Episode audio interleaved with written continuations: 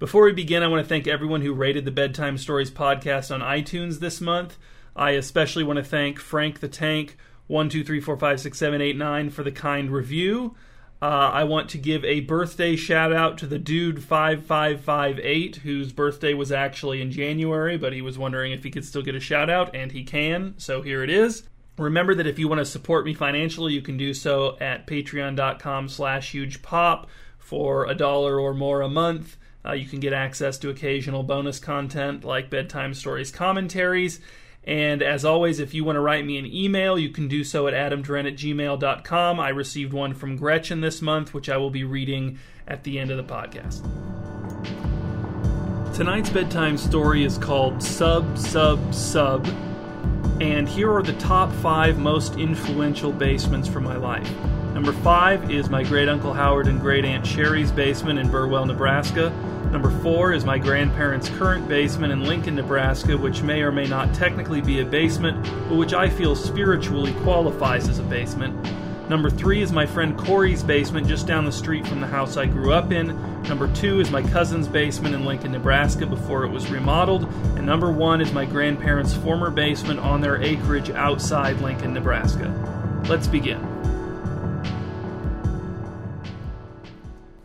When Daisy's grandma Leah died, her family was again free to visit Great Aunt Maureen in Dalset.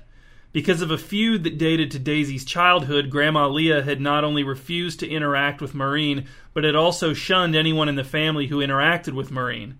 Daisy did not know what had started the feud, but it would have been ten years old in September. Instead, Grandma Leah took it with her into the grave. Daisy's parents had chosen Grandma Leah over her great aunt Maureen, even though Maureen was an objectively nicer person. Daisy's dad couldn't choose his aunt over his mother. Daisy understood that.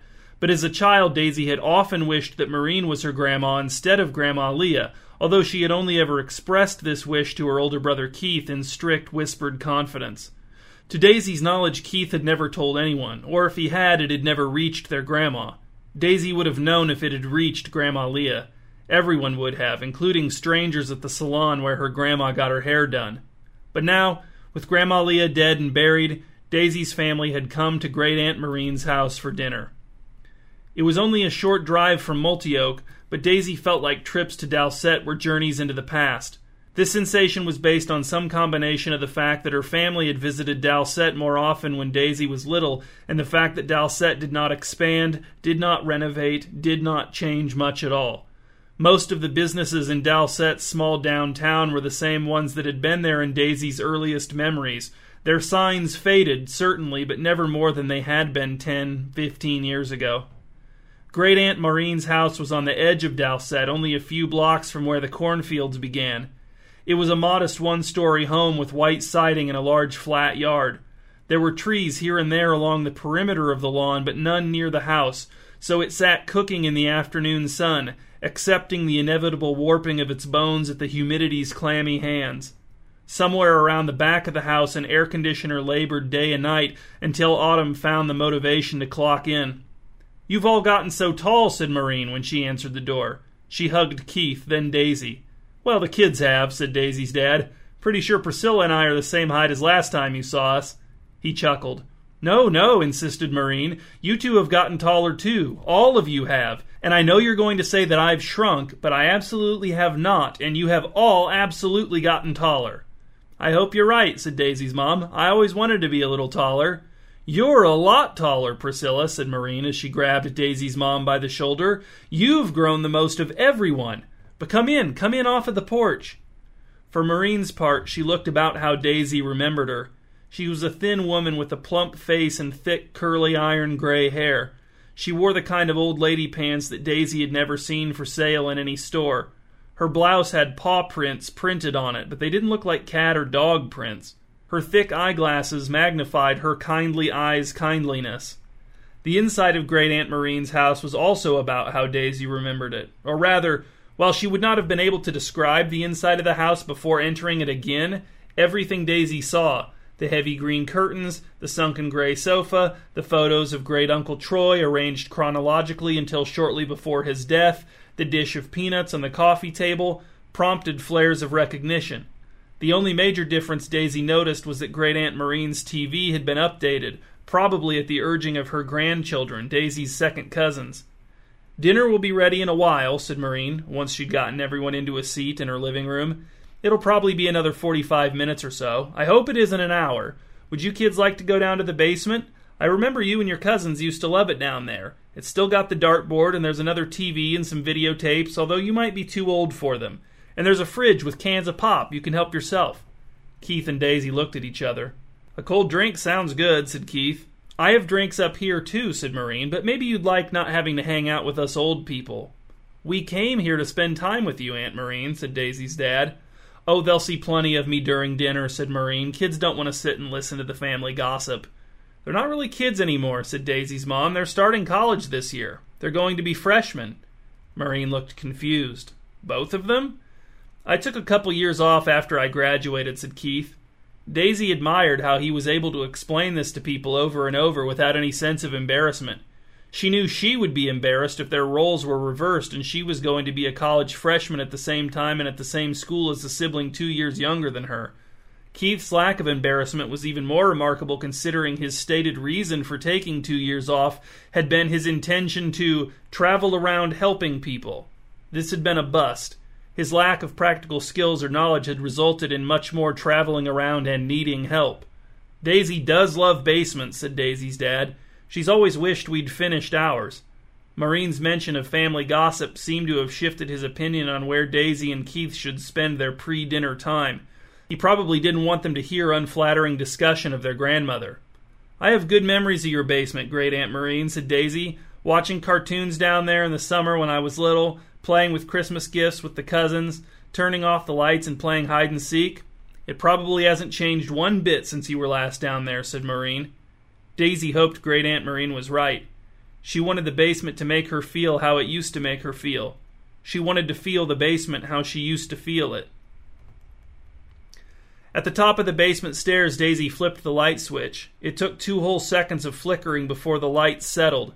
The steps were covered in worn brown carpet stained by years of dropped snacks and shoes defiantly unshed. Reminded by the carpet of Great Aunt Maureen's no shoes in the basement rule, Daisy kicked her sneakers off and left them in the hallway outside the basement door. Keith followed her example, then followed her down the stairs. The basement was inviting. The air cooled around Daisy with each step. At the bottom of the stairs, she paused to acclimate. She felt de aged. Her usual aversion to fluorescent light did not apply in this basement. She looked at the dropped ceiling, the tiles water stained intermittently brown in patterns she had once known well. At one end of the main room was a pool table and a cue rack hung on the wall next to it.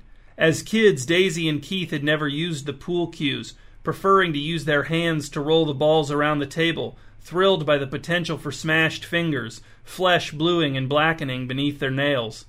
The other end of the basement was dominated by a large box like TV wearing a VCR like a cap. Next to the TV was a cabinet which Daisy remembered was filled with VHS tapes. Next to the cabinet was a mini fridge. Next to the fridge was a sink. An L shaped sectional sofa was arranged so that TV watchers could sprawl across it at a variety of angles without having their view of the screen obstructed. Didn't Great Aunt Maureen say there was a dartboard down here? asked Keith. Where is it? All I see is the pool table. Was there a dartboard down here when we were kids? asked Daisy. I don't remember one. I don't either, said Keith. Maybe it's in the guest room? He headed for the short, dark hallway between the pool table and the sofa. I don't think so, said Daisy, but she followed her brother.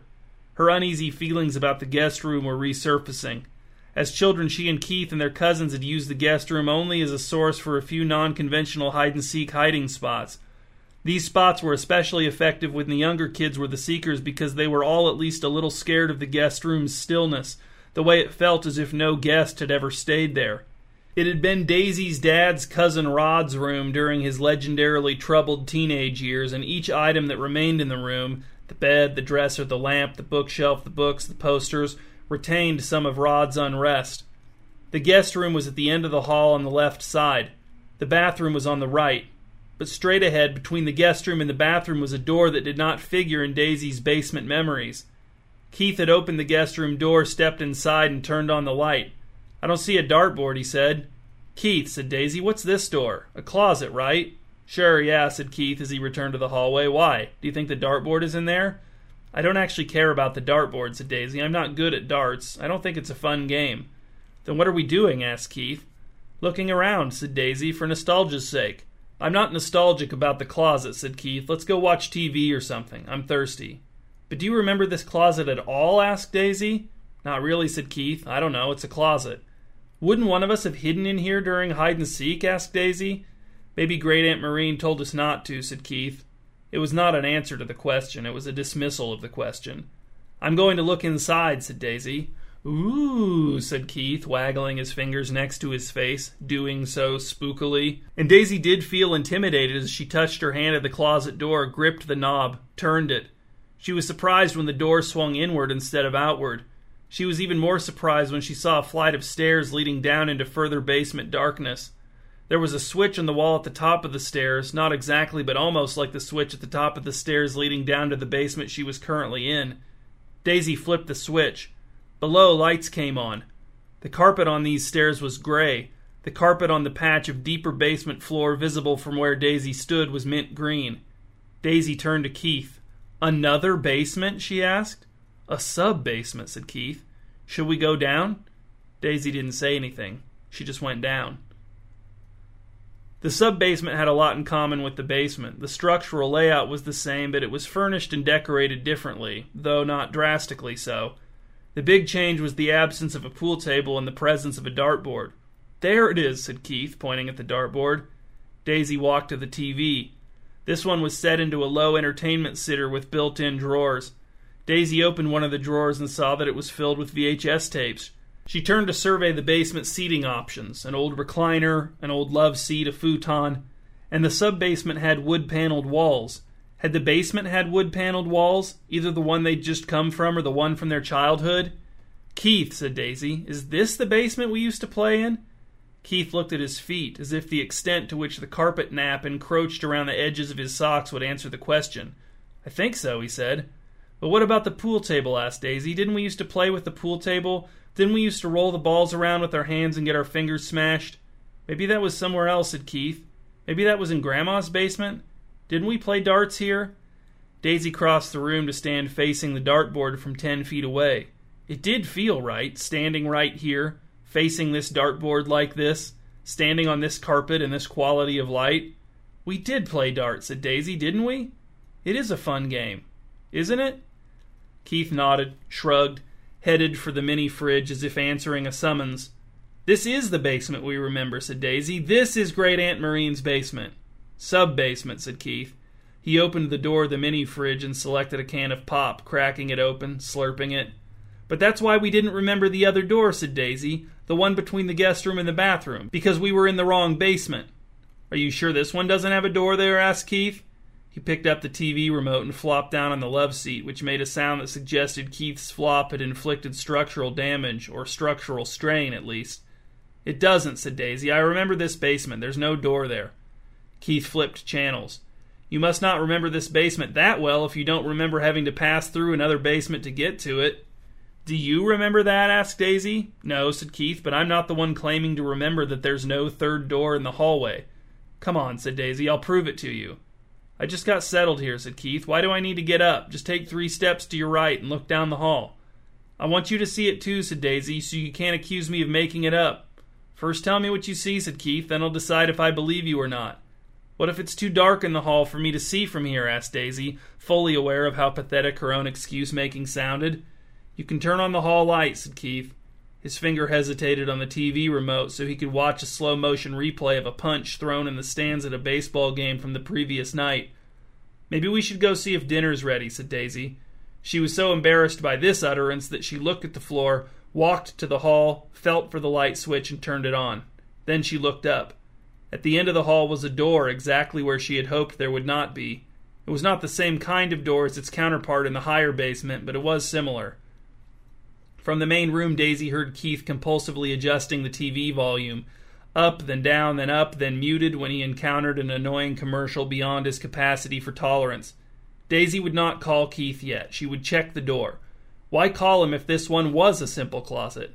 But then she thought about how she would feel if she tried the knob and the door swung open to reveal another flight of stairs leading down to another basement. She thought about how she would feel if she had to face that new flight of stairs alone. Keith, called Daisy, there's another door. Keith left the TV on but brought his can of pop with him. He looked a little more freaked out than he sounded when he said, Did you look inside yet? No, said Daisy. Will you open it? Keith hesitated. Yeah, he said, I'll open it.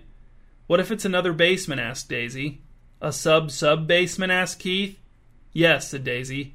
We won't have to go down into it, said Keith. We can just stay here where we're comfortable. Okay, said Daisy. That sounds good. Keith turned the doorknob and pushed. The door did not open. It opens out, said Keith, his smile no doubt more relieved than he knew. Daisy stepped back. Keith turned the knob and pulled, and the door swung open to reveal the top few steps of a flight of stairs leading downward into darkness. Daisy and Keith took a moment to contemplate this yet deeper darkness. Not a darker darkness, not necessarily, but deeper as in physically deeper in the earth, lower, farther down. Should I turn on the light? asked Keith. No, said Daisy. Then a handful of silent moments passed. Then Keith turned on the light. The carpet on the stairs and on the basement floor at the bottom of the stairs was a uniform gray, newer and cleaner than the carpet in either of the preceding basements. I remember when she got this carpet, said Daisy. It was right before the last time we visited, right before whatever happened between her and Grandma. Remember, Keith? Yes, said Keith. Now that you mention it, I do. He took three steps down the stairs, then turned to look back at Daisy. You coming?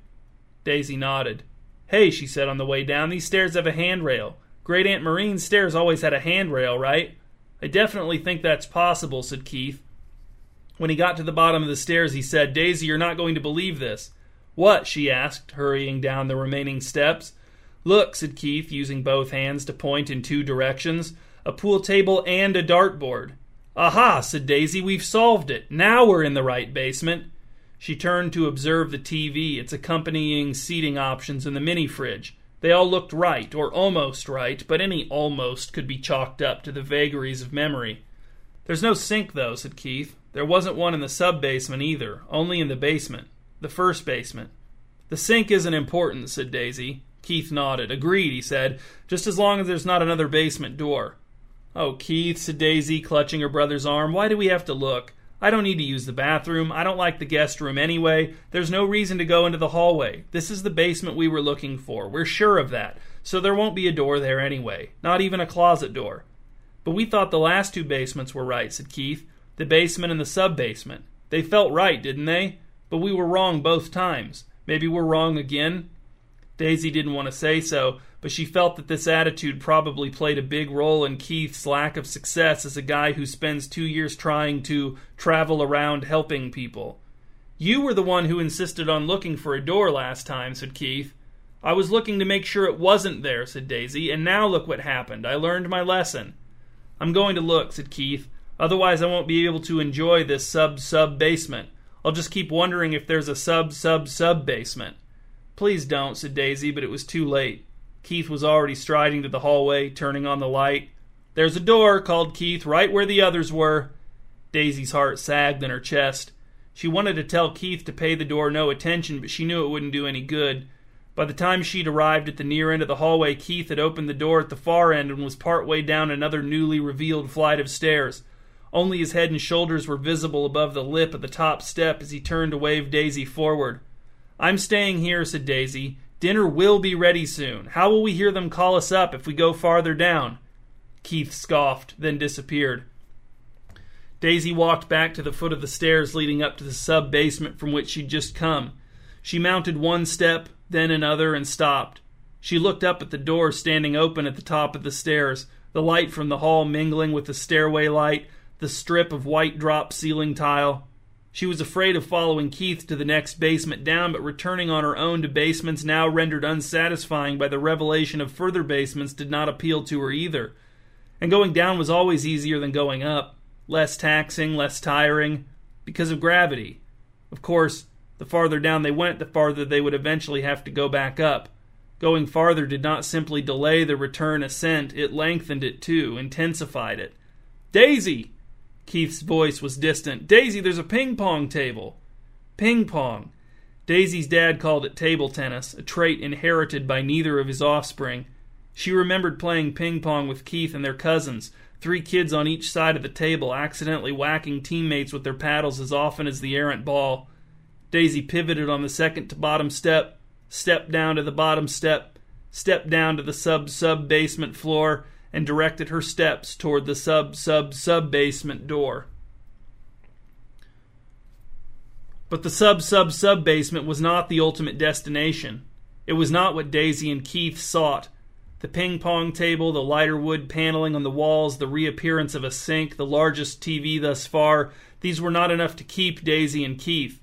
Daisy barely had time to notice them before Keith, and admittedly something within herself urged her to the next basement door, through it and down.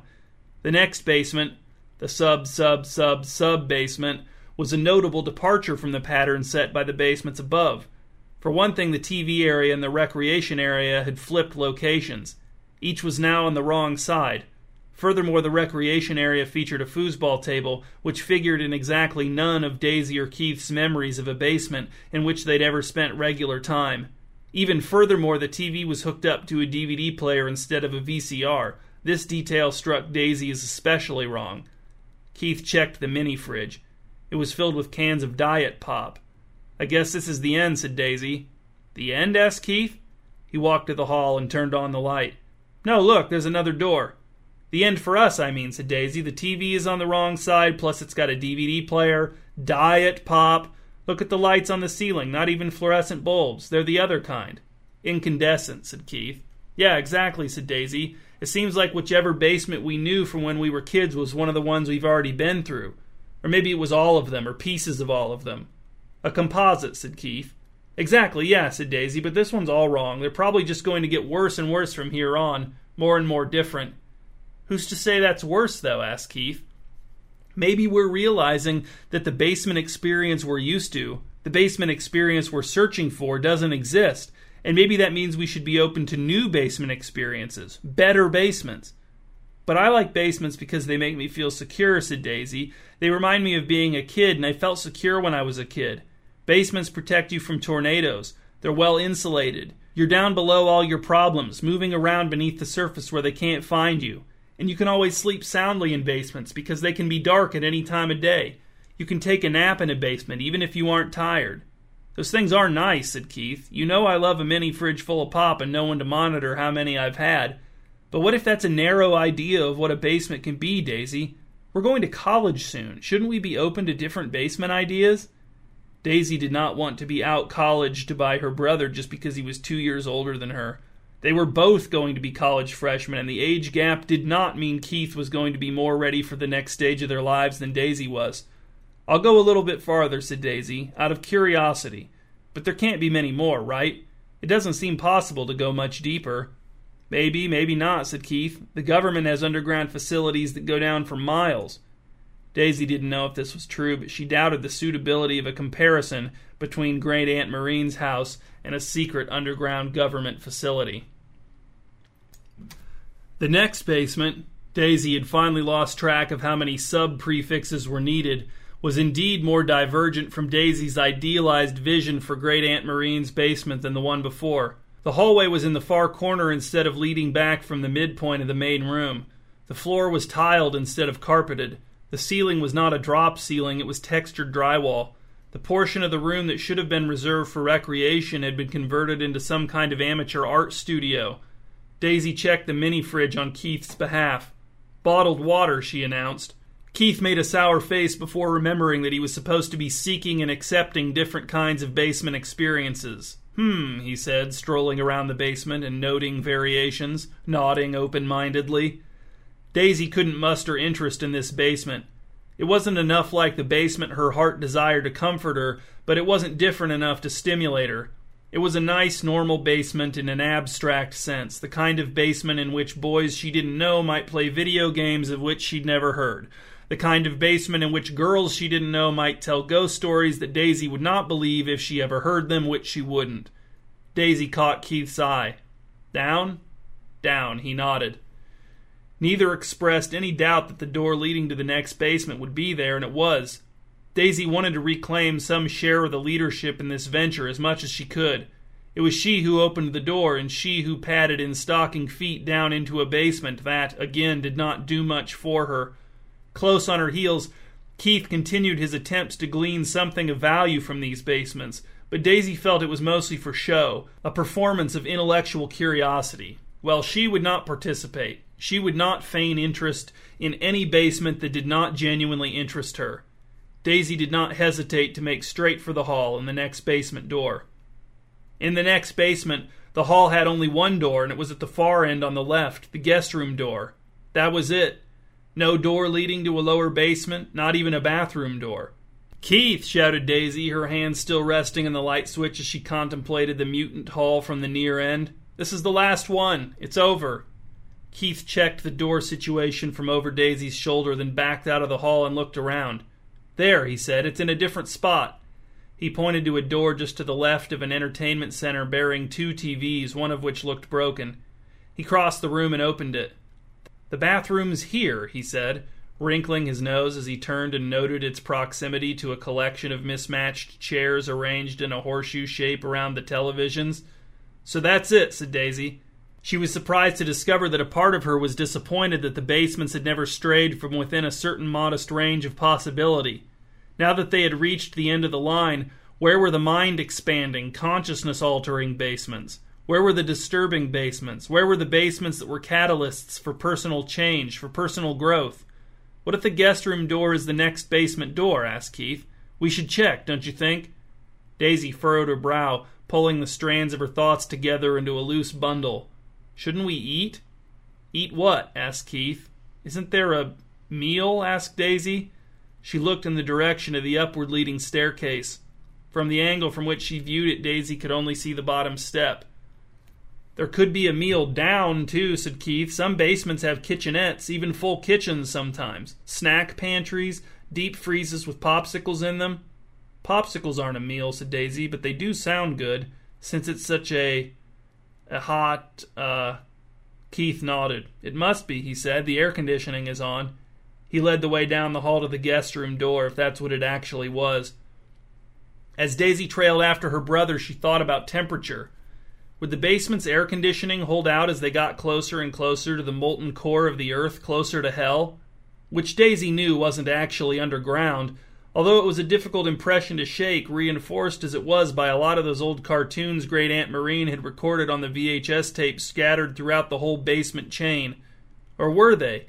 It had been a few basements since Daisy had perused the tape options. When Daisy got to the guest room door, Keith had already opened it and entered, had already confirmed that it was a guest room. It was such a guest room, in fact, that it had a guest. There, lying on the bed with his head propped on a double stack of pillows, with his boots and grimy cap still on in addition to the rest of his clothes, was Great Uncle Troy. Hey, kids, said Troy, scooting himself into a marginally more upright position. Maureen didn't tell me you were coming. Boy, oh boy, you've both gotten tall. I bet your parents have too. Daisy did not realize how disordered her thinking had become until she felt her brain scrambling back into formation at the sight of Great Uncle Troy, who she'd thought was dead, whose funeral she'd gone to. We thought you were dead, said Daisy. We went to your funeral. Keith blinked at Troy, then at Daisy, one blink apiece. So there's no more doors? This is the last basement? Not sure, said Troy. I'm just resting here until dinner. As casually as he said it, the words pierced Daisy's stomach like a lance. Keith began to make his way around the perimeter of the room, feeling for seams in the walls. Daisy noticed for the first time that the guest room was not decorated like her dad's cousin Rod's room. It was a typical guest room, bland and clean except for the dirt that great Uncle Troy's boots had tracked onto the bedspread. Didn't you die? asked Daisy. Die? asked Troy. How would I die? Other than starvation if Maureen doesn't call me for dinner soon. Have you heard that joke? The one that's like, you can call me anything except late for dinner? Well, how about this one? You can call me anything except never for dinner. Because we are far past late at this point. Our parents told us you died, said Daisy. They said you were driving and you noticed your boots were untied, so you pulled over to the shoulder so you could get out and tie your laces, and while you were crouched down tying them, a truck hit you and killed you. Troy shook his head and pointed at his boots. Do those look untied to you? Daisy looked at the boots. She could see the black leather flexing as Troy wriggled his toes inside. No, she finally said. Keith had opened the closet, which was empty but for a few hangers, and was inside on his hands and knees. Daisy thought about burial, underground crypts, Great Uncle Troy's closed casket at the funeral parlor, the casket being lowered into the ground at the cemetery as Great Aunt Maureen cried and Grandma Leah did not. Somewhere above, in a house on the surface, Daisy's parents and her great aunt exchanged secrets, alluded to the interred and entombed in hushed tones without turning a single spade of earth. They declined to descend. Great Uncle Troy, said Daisy, does Great Aunt Maureen know you're down here? Of course, said Troy, unless she's forgotten about me. He chuckled at the improbability. What if you're so far down that you can't hear her? asked Daisy. What if she called you to dinner over and over and you never heard her because there's too many basements between you? Troy did not seem concerned.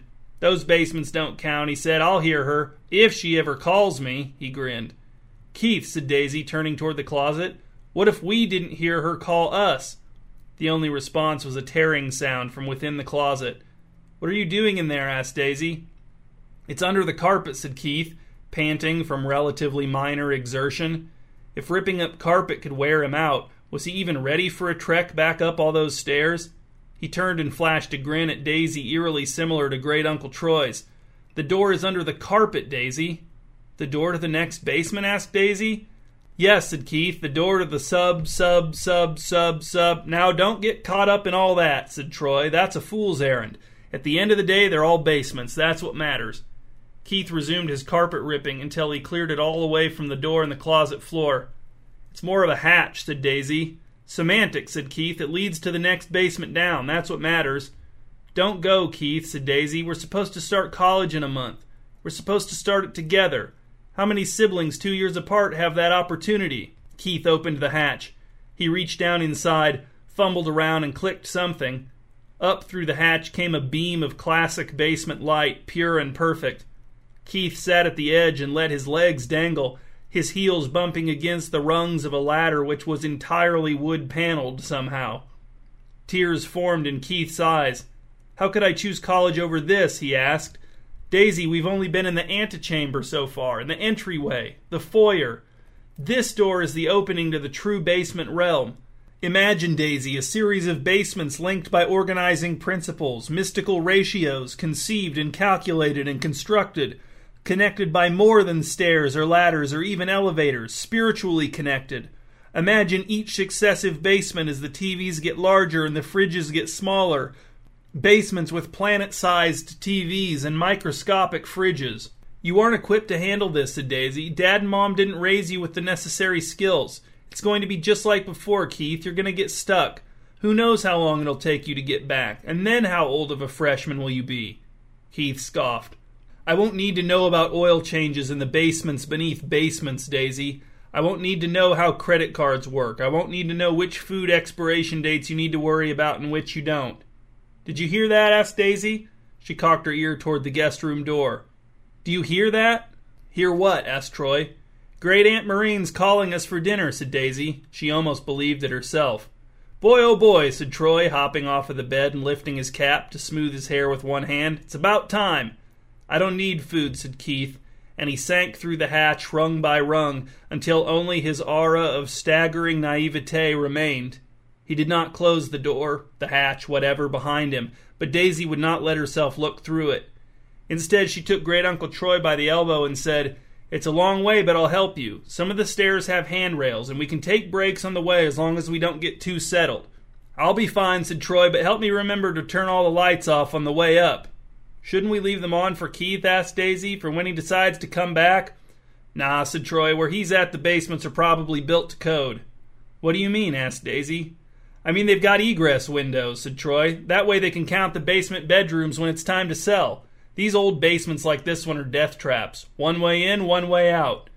But I always felt so secure in Great Aunt Maureen's basement, said Daisy. In your basement. Well, you were a little kid, said Troy. He walked to the closet on stiff legs and closed the hatch. Then he led Daisy out of the guest room, turned off the light, and closed the door. You didn't know any better.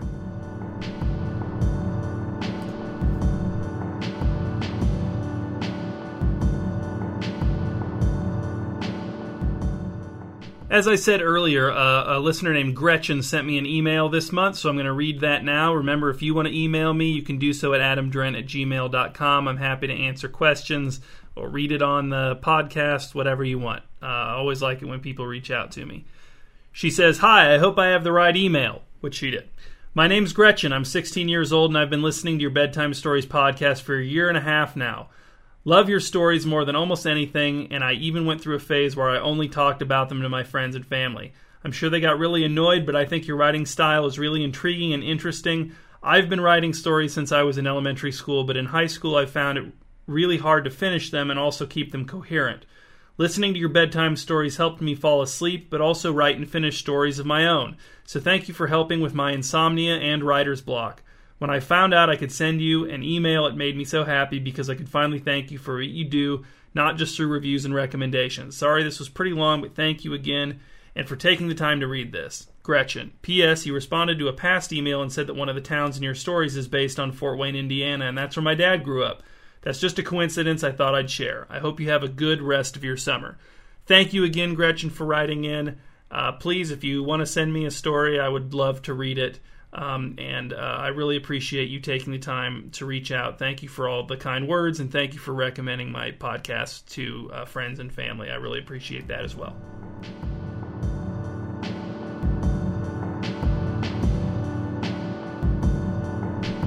Hi, this is Adam Drent. Thank you for listening to this bedtime story. I'll be back in about a month with another one. There are a ton more you can listen to on iTunes, or you can listen to them, read them, and even answer discussion questions about them on hugepop.com. There you can also find a link to the music I make as the mispronouncer. I also have two podcasts that are not necessarily defunct, but which are certainly on extended hiatus. They're called Out of All Doors and One Man's World, and both of those are on iTunes as well. If you'd like to donate to my Patreon, which will allow you access to a variety of bonuses, you can do so at patreon.com slash hugepop.